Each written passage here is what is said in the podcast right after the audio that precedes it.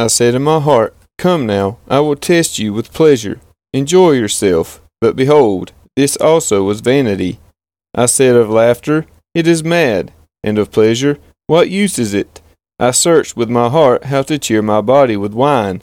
My heart still guided me with wisdom, and how to lay hold on folly, till I might see what was good for the children of man to do under heaven during the few days of their life.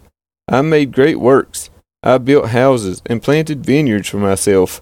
I made myself gardens and parks, and planted in them all kinds of fruit trees. I made myself pools from which to water the forest of growing trees. I bought male and female slaves, and had slaves who were born in my house.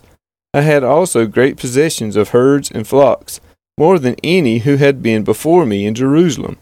I also gathered for myself silver and gold and the treasures of kings and provinces. I got singers, both men and women, and many concubines, the delight of the sons of man. So I became great, and surpassed all who were before me in Jerusalem. All my wisdom remained with me, and whatever my eyes desired I did not keep from them.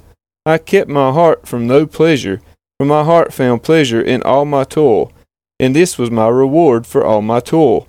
Then I considered all that my hands had done, and the toil I had expended in doing it. And behold, all was vanity, and a striving after wind, and there was nothing to be gained under the sun. So I turned to consider wisdom, and madness, and folly. For what can the man do who comes after the king? Only what has already been done. Then I saw there is more gain in wisdom than in folly, as there is more gain in light than in darkness.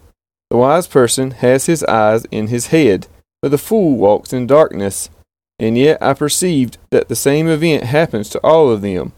Then I said in my heart, What happens to the fool will happen to me also. Why then have I been so very wise? And I said in my heart that this also is vanity. For of the wise as of the fool there is no enduring remembrance, seeing that in the days to come all will have been long forgotten. How the wise dies just like the fool. So I hated life, because what is done under the sun was grievous to me, for all is vanity and a striving after wind. I hated all my toil in which I toil under the sun, seeing that I must leave it to the man who will come after me. And who knows whether he will be wise or a fool?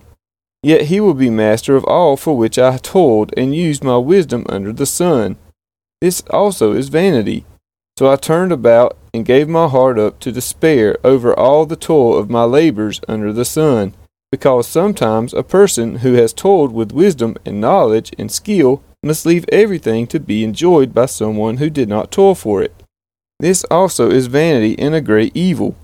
What has a man from all the toil and striving of heart with which he toils beneath the sun? For all his days are full of sorrow, and his work is a vexation. Even in the night his heart does not rest. This also is vanity. There is nothing better for a person than he should eat and drink and find enjoyment in his toil. This also I saw from the hand of God. For apart from him, who can eat or who can have enjoyment? For to the one who pleases him, God has given wisdom and knowledge and joy. But to the sinner, he has given the business of gathering and collecting, only to give to one who pleases God. This also is vanity and a striving after wind.